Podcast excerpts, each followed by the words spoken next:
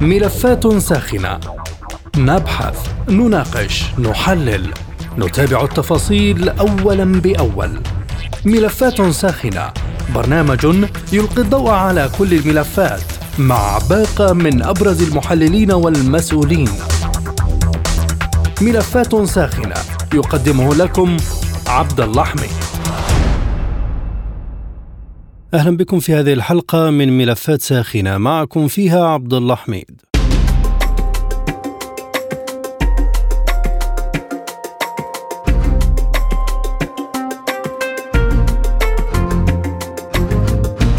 تتزايد المخاطر من اندلاع اشتباك مباشر بين إيران وإسرائيل على وقع تهديدات لمسؤولين في تل أبيب لطهران واتهامات مختلفة. من ضمنها ما جاء على لسان وزير الدفاع الإسرائيلي يوف جالنت بأن إيران تعمل على قطاع جديد ضمن القوات البحرية لإنشاء ما وصفه بقواعد إرهابية عائمة. فيما قال رئيس شعبة الاستخبارات العسكرية الإسرائيلية أهرون حريفه إن إيران تشكل تهديدا حقيقيا حقيقيا لإسرائيل مؤكدا على أن المواجهة معها أصبحت مباشرة ومتوقعة في عدة جبهات. وتريد إسرائيل التأكيد على أنها لن تسمح لطهران بحيازة سلاح نووي. ويظهر ذلك جليا في تصريح وزير الدفاع الإسرائيلي بأن كل الخيارات على الطاولة لمنع إيران من امتلاك النووي مشيرا إلى أنه إذا زادت تخصيب اليورانيوم إلى 90% فستكون لذلك تبعات على الشرق الأوسط وفي نفس الوقت يتهمها بخوض حرب استنزاف ضد إسرائيل عبر وكلائها القريبين من الحدود.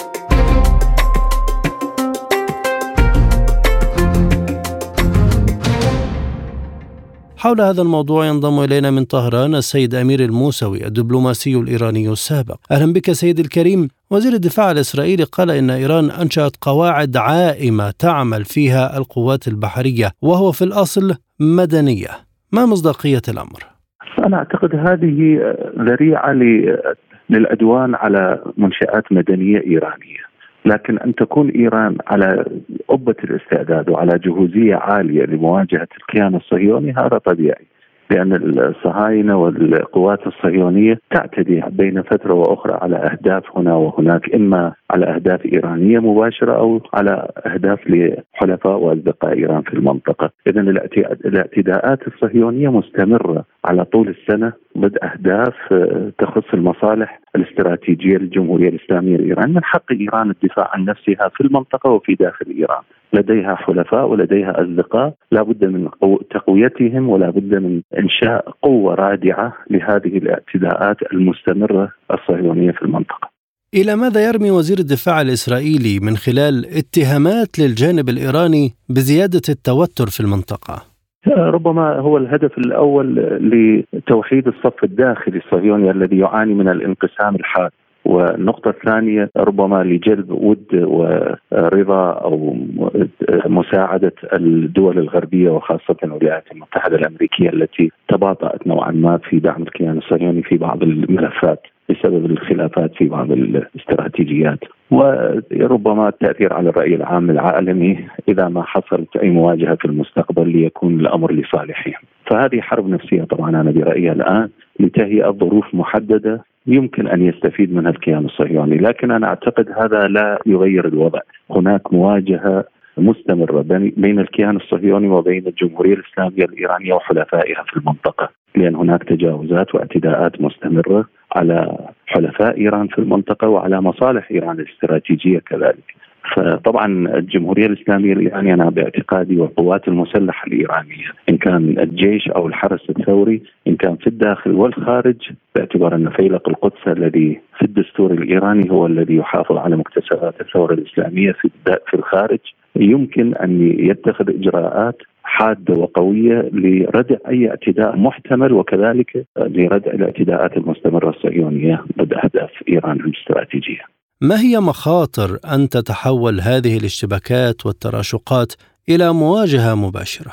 والله هذا اليوم الحتمي لابد أن يكون بالنتيجة، لأن هناك تخوف صهيوني وجودي بسبب الاعتداءات بسبب وجوده غير القانوني في الأراضي المحتلة هو يتوقع كل شيء ويحاول أن يصادر يعني يصدر هذه المصائب إلى الخارج وإلى ملفات متعددة، لكن بالنتيجة هناك حتمية المواجهة من المقاومة باعتبار اولا الشعب الفلسطيني مصر على كسب حقوقه واسترجاع حقوقه المختصه من الكيان الصهيوني ومن يدعمه.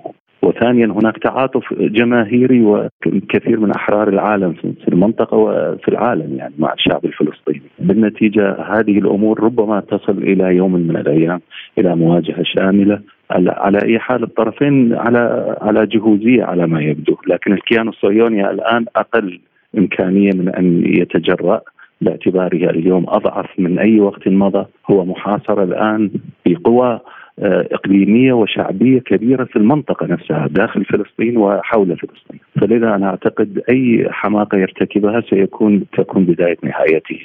هل ترى أن ملف إيران الذي تلوح به إسرائيل دائما سببه إبعاد الأنظار عن الأوضاع داخل فلسطين؟ والله هو هذا الهدف الأساسي يعني ما يحصل داخل الكيان الصهيوني من إما على الصعيد المستوطنين والداخل الصهيوني نفسه وعلى مستوى المقاومة الفلسطينية يعني هناك تصعيد واضح للمقاومة الفلسطينية في الضفة الغربية. يعني عرين الأسود وغيرها الشبان اليوم تحصنوا وجهزوا حالهم للمواجهة الكبيرة مع الكيان الصهيوني بسبب الاعتداءات المستمرة والإساءات المستمرة للفلسطينيين في الضفة الغربية إن كان في الحواجز وفي هدم البيوت والمزارع والاعتقالات التعسفية ومعاملة الأسرى. كل هذه طبعا وكذلك ما يحصل في غزة تطور كبير ونوعي في نوع المقاومة إن كان على مستوى الجهاد الإسلامي أو في حماس والفصائل الأخرى. اذا هو محاصر ومرتبك داخليا هم نرى هناك اختلافات وانقسامات حادة والصهاينة نفسهم بدأوا يصرحوا رسميا بأن هذا الكيان ربما لا يمر عمره على 80 سنة اذا هناك تطورات مهمة داخل الكيان الصهيوني يحاول تصديرها إلى الخارج وافتعال أزمات مختلفة إن كان في سوريا أو مع إيران أو مع حزب الله أو مع أطراف أخرى. ما هي معادلة الردع التي لفت إليها؟ أي شكل يمكن الوصول إليه؟ هل هناك إجراءات معينة بعيدا عن المواجهة؟ والله هو الأمر طبعا أركان محور المقاومة غرفة العمليات المشتركة هي لم تبدأ ابدا ولن تبدأ لكن استعداداتها على أعلى المستويات الجهوزية على أعلى المستويات والمناورات الأخيرة التي قام بها حزب الله في جنوب لبنان أكبر دليل على ذلك أن الجهوزية عالية جدا وهناك تطور نوعي على المستوى البحري والمضادات والمستوى الجوي. وهذا تطور خطير طبعا للكيان الصهيوني. هناك جهوزية عالية من قبل أركان محور المقاومة في المنطقة، لكن لم يبدأوا عادة. هم يدافعوا عن حقوقهم وعن إمكانياتهم داخل بلدان ان كان في لبنان أو فلسطين أو سوريا أو مناطق أخرى، لكن أنا أعتقد أن هذا الأمر يحسب له ألف حساب. اليوم المعادلة اختلفت. يعني توازن الرعب قد تحقق في الحقيقة في المنطقة. الكيان الصهيوني عندما يسيء ويعتدي على غزة أو على الضفة الغربية نرى أنه خلال ثلاثة أيام أربعة أيام يبدأ يتوسل بالمصريين والقطريين وأطراف أخرى لإنهاء الأزمة. إذا هو لا يتحمل أي أزمة طويلة المدى. أنا أعتقد الشعوب هم أصحاب الأرض ولهم الحق في الدفاع عن مصالحهم. وهذا الكيان لقيط ومؤقت وغير مستقر في المنطقة لا بد من نهايته وهذا ما يعتقد به غالب أركان المحور وكذلك شعوب المنطقة. من حق الفلسطينيين أن يدافعوا عن مصالحهم وعن إمكانياتهم وعن أرضهم، فلذا أنا أعتقد هذا هذه التصريحات هي بتصدير الأزمة الداخلية الصهيونية إلى الخارج وكسب تعاطف الدول وربما آه، يعني تأثير على الرأي العام العالمي للأزمات المقبلة، لكن هذا التصريح يدل على ضعف الكيان الصهيوني بأنه محاصر، بأنه مزلزل وبأنه في خطر وجودي حقيقي عليه أن يعني يستعد للمرحلة القادمة الصعبة. والحل الوحيد الذي طرحته إيران على مستوى الأمم المتحدة ومجلس الأمن الدولي هو الاستفتاء كما حصل في جنوب أفريقيا حق الفلسطينيين من اليهود والمسلمين والمسيحيين أن يقرروا مصيرهم في المستقبل بانشاء دولة مستقلة دولة فلسطين إن شاء الله. سيد أمير في ظل الأجواء الإيجابية بالمنطقة حاليا ما هي مخططات طهران للتعامل مع الواقع الجديد خاصة عسكريا أنا أعتقد النجاح الدبلوماسي الإيراني وتغيير وجهة نظر بعض الدول في المنطقة من العداء إلى التعاون والتوادد هذا يؤثر طبعا إيجابيا على قوة دول المنطقة وحدتها وازدهارها وكذلك تقوقع المساعي الصهيونية في المنطقة. ومشروع إبراهام وما التطبيع أنا أعتقد قد تم غسله وكفنه ودفنه لأنه في الحقيقة أي توسع في العلاقات بين الجمهورية الإسلامية الإيرانية ودول المنطقة.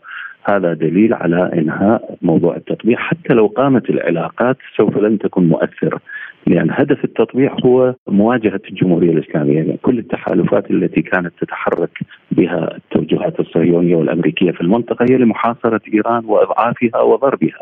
لكن هذا طبعا تغير الآن. دول المنطقة فهمت اللعبة و أحست بخطر هذه هذه التوجهات الأمريكية الصهيونية في المنطقة وابتزازاتهم لها وإفراغ جيوبهم بشماعة إيران وإيران فوبيا هاي كلها فشلت الآن هذه الدول انتبهت إلى نقطة مهمة أنها بإمكانها أن تتعايش وتتفاهم وتتعاون مع الجمهورية الإسلامية الإيرانية لصالح شعوب المنطقة واستقرار دولها. شكرا جزيلا لك سيد أمير الموسوي الدبلوماسي الإيراني السابق كنت معنا من طهران.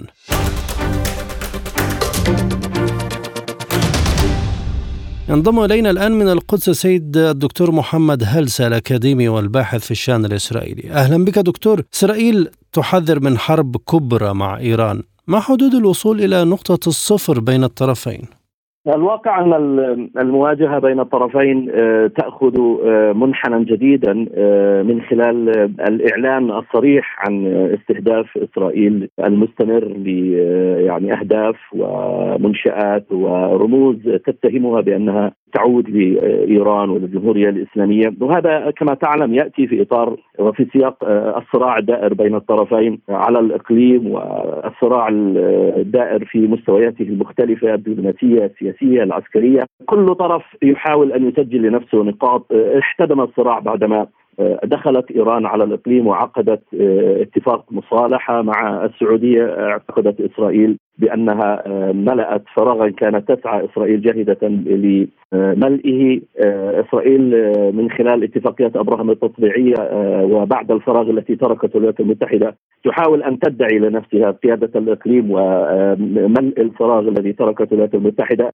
إيران تقطع عليها هذا الدور وتحاول منع مساعيها لفرض وجودها العسكري والسياسي والدبلوماسي في المنطقة، جهود محمومة بذلت من قبل وزارة الخارجية الاسرائيليه من قبل مستويات عليا في إسرائيل للضغط باتجاه تح يعني تحقيق انفراجه في اتفاق التطبيع. سمعنا إشارات على هذا الأمر بالأمس انه هنالك إمكانية لحدوث اتفاق تطبيع بين السعودية وإسرائيل.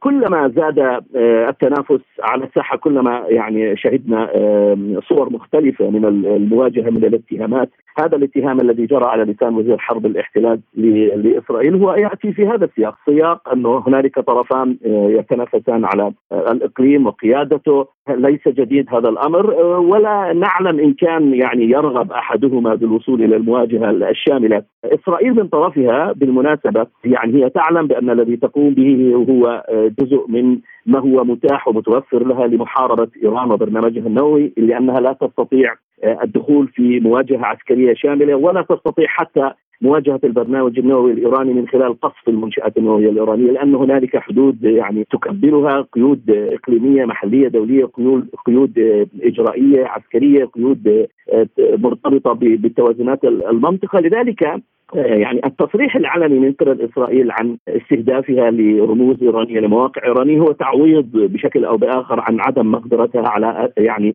الذهاب إلى المواجهة المطلقة الشاملة ولا أظن إسرائيل في الظروف التي تعيشها الآن مستعدة لهذا الأمر باي حال من الأحوال، لذلك إيران تدرك بأن إسرائيل يعني يدها مغلولة في هذا الأمر وهي تستثمر هذا الأمر لمصلحة استمرار المد الإيراني في المنطقة والإقليم واستمرار فرض وجودها.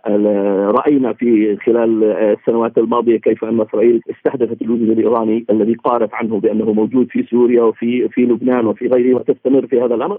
مع هذه المعطيات يعني ما هي خيارات إسرائيل في المنطقة وفي وضع إيران الآن؟ بعد المصالحات مع الدول العربية؟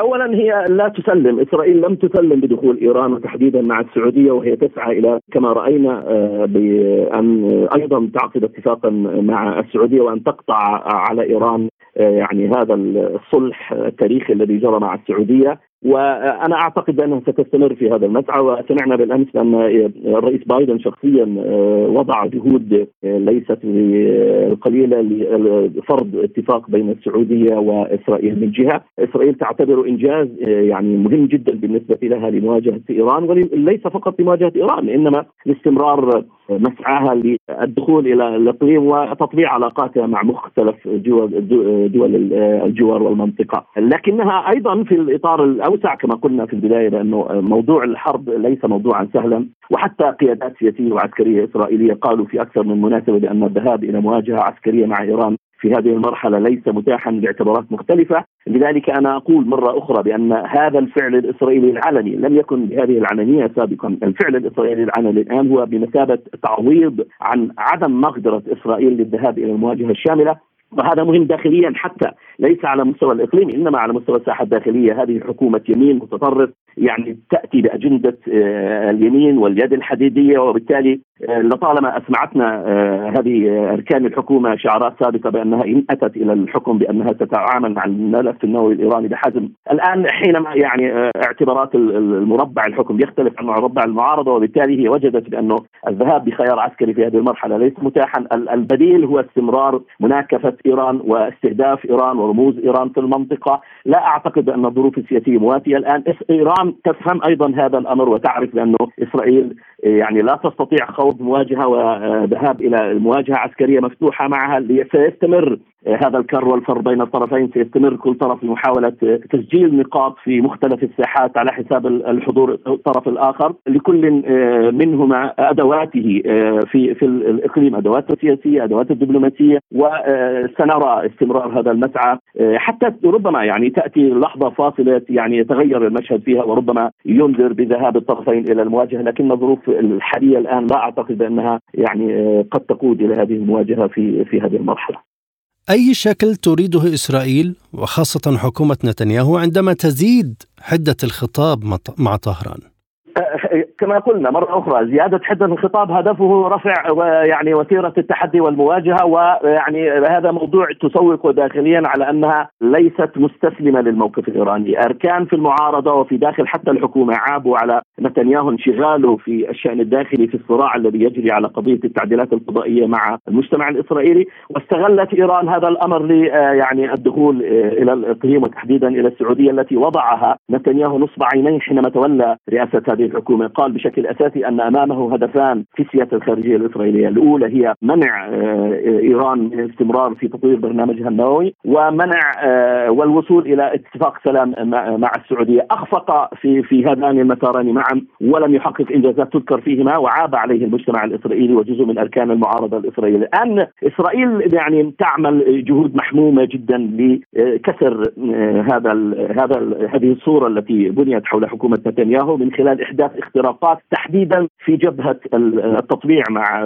السعودية. في هذا المسار مهم جدا لإسرائيل أن تحصل على هذه الصورة لتسوق للمجتمع في داخل إسرائيل بأنها أحدثت اختراقات. يعني بقية الدول ليست بهذه القيمة الرمزية التي تحملها السعودية كقائد للمجتمع السني في منطقة الشرق الأوسط، الوصول إلى السعودية يعني بالنسبة لإسرائيل هو قمه ما تريده آه، من مساعي سياسيه دبلوماسية في المنطقة. ولذلك يعني آه، هذا السقف مهم جدا لإسرائيل. الجانب الآخر هو كما قلنا استمرار يعني ملاحقة آه، الوجود الإيراني ورفع وتيرة التحدي معها كتعويض عن آه، عدم مقدرتها إلى الذهاب للمواجهة العسكرية. وكلما وجدت فرصة لمناكفة إيران في مياه الخليج في كل الجغرافيا التي يعني تتنافس عليها إيران وإسرائيل من جهة تسعى إسرائيل لفعل هذا الأمر. حتى تعتقد بانه لحظة من اللحظات أنها أصبحت الظروف مواتية. لا ننسى بانه أيضا إسرائيل محكومة لغاية اللحظة في موضوع النووي الإيراني برغبه الولايات المتحدة إلى الوصول إلى تفاهمات مع الجمهورية الإسلامية في في مشروعها النووي في برنامجها النووي وبالتالي إسرائيل لا تستطيع الذهاب منفردة إلى جر المنطقة والإقليم والعالم خلفها وخاصة بأنها لم تستطع لغاية الآن إقناع العالم الغربي والأوروبي تحديدا بضرورة الذهاب إلى المواجهة العسكرية مع إيران لمنعها من تطوير برنامجها النيراني. لذلك آه، برنامجها النووي. لذلك هذه المساحة المتاحة لإسرائيل الآن وستستمر في توظيفها لمصلحة تحقيق نقاط فقط. يعني حتى تحين اللحظة التي آه، لا نعلم متى يعني تختمر الظروف آه، اقليميا واسرائيليا وعلى مستوى العالم لتجني إسرائيل يعني مكسب من استهداف مباشر للمشروع النووي الإيراني. وهي مسألة ليست يعني بالتأكيد ليست هينة لا في مستوى التخطيط ولا في مستوى التنفيذ ولا حتى في المستوى السياسي ارتداداتها قد تعود على إسرائيل بالكثير من الخسائر. هل إيران هي الخطر الأكبر على إسرائيل؟ وهل طهران تقصد أن تكون مهددا لها؟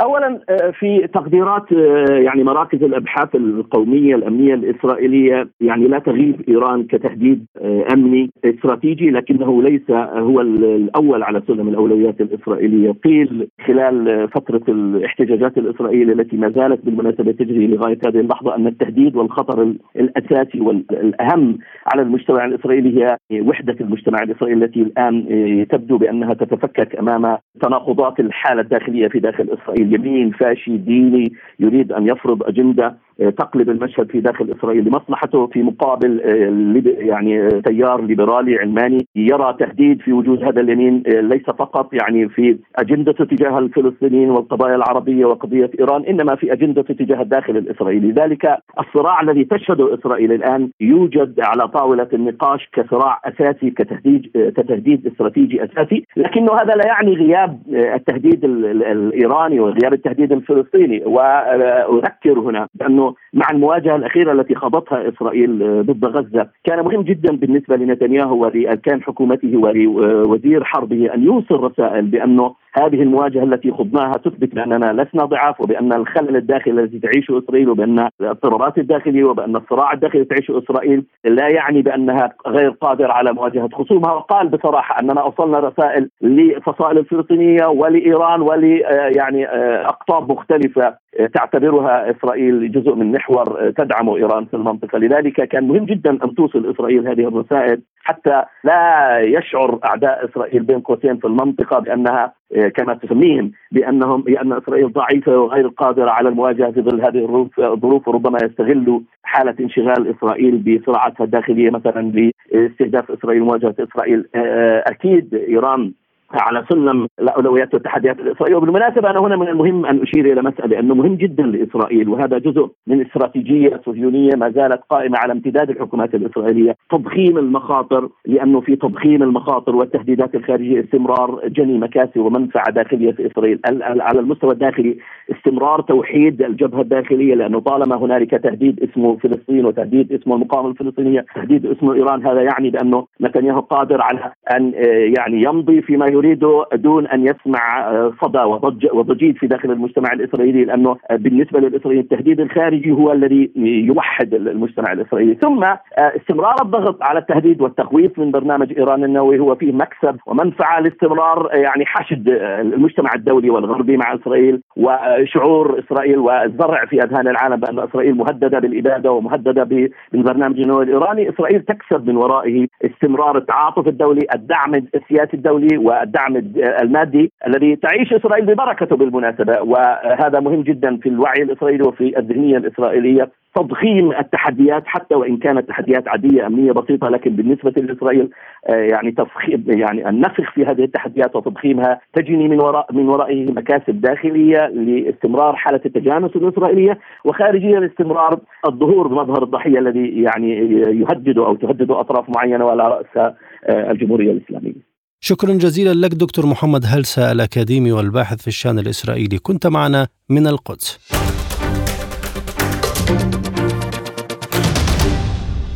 من بيروت ينضم إلينا الكاتب والباحث في العلاقات الدولية السيد وسيم بزي. أهلا بك سيد الكريم. ما دلالة تكرار الاتهامات الإسرائيلية لإيران والحديث عن اقتراب حرب بينهما؟ يعني أي حديث عن حرب هو محاولة إسرائيلية لجذب الانتباه والأنظار بظل الواقع العالمي الذي تحتكر الحرب الأوكرانية دائرة الاهتمام العالمي فيه خاصة بما يتعلق بالولايات المتحدة ودول الغرب وكان بيان قمة الجي 7 أكبر دليل على هذا الاحتكار للضوضاء والاهتمام والأولوية. لذلك تصريحات بيني جانس وزير الدفاع أو مش بيني جانس وزير الدفاع السابق على الأرجح يوقف جالانت تصريحاته ليست أكثر من محاولة يائسة من حكومة نتنياهو من خلال الاعتبار الأمني الذي دائما حينما يطلق الكلام عن وزير الدفاع أو وزير الحرب يأخذ أهمية أكبر بعيدا عن حسابات السياسة، هذه المحاولة يعرف كيان العدو جيدا أنها لن تؤدي إلى مكان وانه المسؤولين الأمريكيين بزياراتهم المتكررة مؤخرا إلى كيان العدو سعوا لتبريد الطبقة العالية من المواقف اللفظية من قبل كيان العدو. أما إثبات أن ليس هناك نضوج للحظة مواجهة كبرى. أنه منذ شهرين أو ثلاثة استهدفت إحدى السفن التابعة تجاريا لكيان العدو ولم يكن هناك رد من هذا الكيان. وبالتالي محاولة الإيهام بمعطيات أمنية خطيرة موجودة بالبحر هي دعوة للأمريكيين بالدرجة الأولى بهكذا تصريحات وليست لإيران. ليكونوا شركاء جديين بأجندة تبحث عنها حكومة نتنياهو لتهرب من خلالها من ازمتها الداخلية وحالة الشروخ العميقة التي يعيشها المجتمع. وشفنا كيف استؤنفت التظاهرات هذا السبت بظل الصراع المستمر على التعديلات القضائية ومن جهة أخرى بظل محاولة هروب من الملف الفلسطيني الذي يفرض على كيان العدو كل يوم تحديات إضافية. إلى أي مدى أصبح الملف النووي جزء من الماضي وهل يمكن القول بأن إسرائيل نجحت في إنهاء هذا الملف؟ باعتقادي أنا مشكلة الملف النووي هي مشكلة إدارة بايدن بالتحديد وليس أي أحد آخر. إدارة بايدن اللي سوفت بأول ستة أشهر من ولايتها وتركت هذا الملف متأخرا في أجندتها في الأشهر الست الأولى وحينما استفاقت أدركت أن تأخر تناول هذا العنوان ووضعه في مقدمة أجندة الإدارة قد أتى بالضرر على المصالح الأمريكية. وبالتالي كل مسعى العودة إلى اتفاق ال 2015 بشكل غير مباشر الذي قادته دول أوروبا بالدرجة الأولى مجموعة الخمسة زائد واحد طبعا آه، يعني الأوروبيون هن اللي تولوا إدارة الوساطة لم تنجح بإحداث الخرق المطلوب لسببين أساسيين.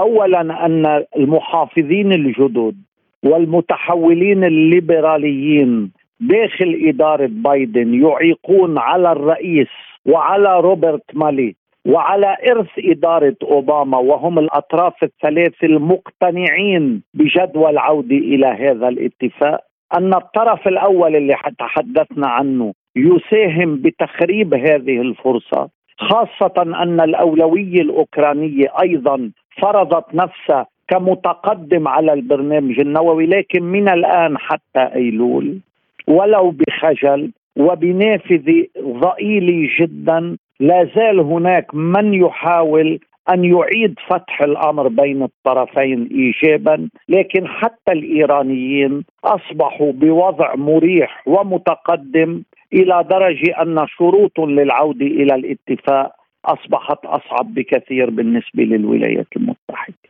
السيد وسيم بزي الكاتب والباحث في العلاقات الدولية كنت معنا من بيروت شكرا جزيلا لك.